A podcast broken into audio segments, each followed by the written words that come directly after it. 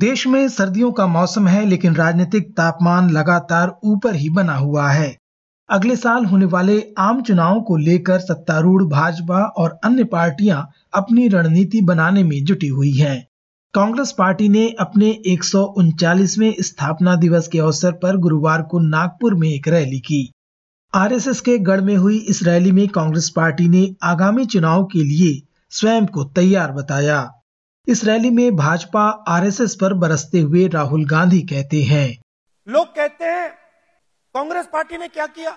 आज़ादी से पहले अगर आप इस देश में आते पाँच छह सौ राजा थे, अंग्रेज़ थे, राजाओं का गन सलूट होता था, किसी को 19 तोपों का सलूट होता था, किसी को 21 तोपों का सलूट होता था, मगर हिंदुस्तान की जनता को इस देश में कोई अधिकार नहीं था। कोई अधिकार नहीं था।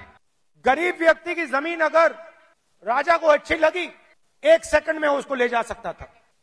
ये सारे के सारे अधिकार जिनकी रक्षा कॉन्स्टिट्यूशन करता है, जो अंबेडकर जी ने, गांधी जी ने, नेहरू जी ने खून पसीना देके बनाया, ये कांग्रेस पार्टी ने दिया है। और आरएसएस के लोग, बीजेपी के लोग इसके खिलाफ थे। आज झंडे के सामने खड़े हो जाते हैं, सलूट मारते हैं। सालों के लिए इन्होंने तिरंगे को सलूट नहीं मारा था। इधर बिहार में कांग्रेस की सहयोगी पार्टी जेडीयू दिल्ली में अपना राष्ट्रीय अधिवेशन कर रही है। पार्टी के राष्ट्रीय अध्यक्ष ललन सिंह के इस्तीफे को लेकर अफवाहों का बाज़ार गर्म है। भाजपा भी जेडीयू, आरजेडी गठबंधन को लेकर चल रहे अटकलों को और हवा देने का काम कर रही है। ललन सिंह ने पत्रकारों से बात करते हुए भाजपा समर्थक मीडिया पर एजेंडा चलाने का आरोप लगाया। मीडिया पर तंज कसते हुए वे कहते हैं, इस्तीफा जब हमको देना होगा तो आप लोगों को बुला लेंगे और आप लोगों से को बुला के परामर्श कर लेंगे।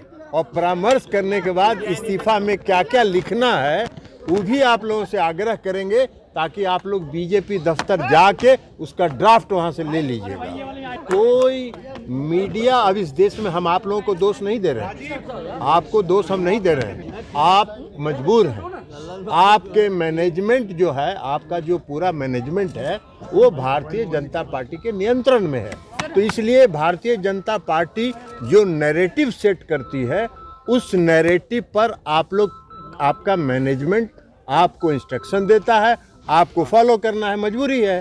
तो इसलिए हम आपको दोष नहीं दे रहे हैं। ये पार्टी के राष्ट्रीय कार्यकारिणी की बैठक है राष्ट्रीय परिषद की बैठक है नियमित बैठक है।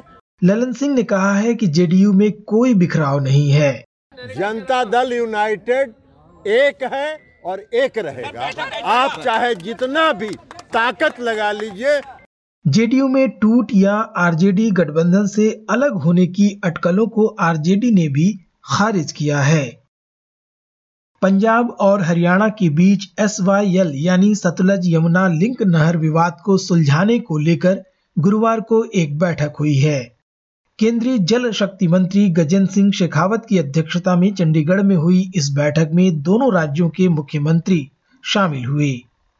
बैठक में क्या कुछ हुआ बता रहे हैं हरियाणा के मुख्यमंत्री मनोहर लाल खट्टर। श्री शेखावत जी, उन्होंने दोनों राज्यों के मुख्यमंत्रियों को बुलाया था, हमारे डिपार्टमेंट के लोग भी थे, और एक डिस्कशन जो हुआ है, उसमें यही है कि अगली बार सुप्रीम कोर्ट में कोई पॉजिटिव इस नाते से कोई स्टैंड लेकर के, और जैसा सुप्रीम कोर्ट ने कहा कि एग्जीक्यूशन का ये विषय है, जो सुप्रीम कोर्ट ने ऑर्डर दिया कि एस का निर्माण होना चाहिए। तो वर्तमान में जो स्थिति है, उसका एफिडेविट पंजाब सरकार, केंद्र सरकार, हमने तो अपनी एक अपील की हुई है। हमने तो कहा कि इसको एस को, नहर को बनाना ही चाहिए। तो अगली बार पॉजिटिवली कोई ना कोई सोच विचार करके और एफिडेविट दें, ऐसा एक विषय आया है। और कुल मिलाकर के डिस्कशन जो है अमिकेबली हुआ है, उसमें किसी प्रकार का कोई तनाव नहीं था। अगर मैं एक पंक्ति में कहूँ तो बात बड़े मनोहर माहौल में हुई, लेकिन अभी मान है कि मान नहीं रहे हैं। फिर भी उन्होंने कहा कि हम पॉजिटिवली सोच करके और कोई ना कोई एक एफिडेविट देने की बात जो कही गई है। आपको बता दें कि दोनों राज्यों का यह विवाद सुप्रीम कोर्ट में भी चल रहा है। पिछले साल अदालत ने केंद्र सरकार को मध्यस्थता करने को कहा था। इसके बाद केंद्र सरकार की अध्यक्षता में दोनों राज्यों के बीच अब तक तीन बैठक हो चुकी है।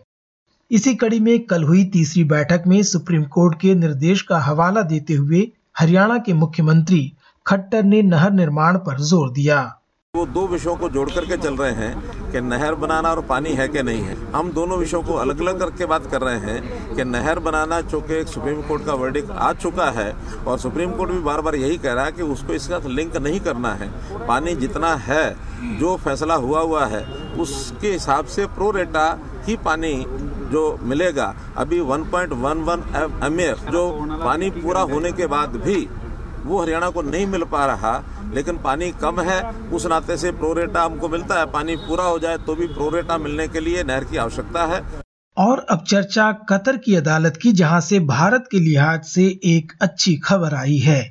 आठ पूर्व भारतीय नौ सैनिकों को वहाँ की अदालत ने राहत देते हुए उनकी मौत की सजा पर रोक लगा दी है। निचली अदालत ने इन सभी को जासूसी के आरोप में मौत की सजा सुनाई थी।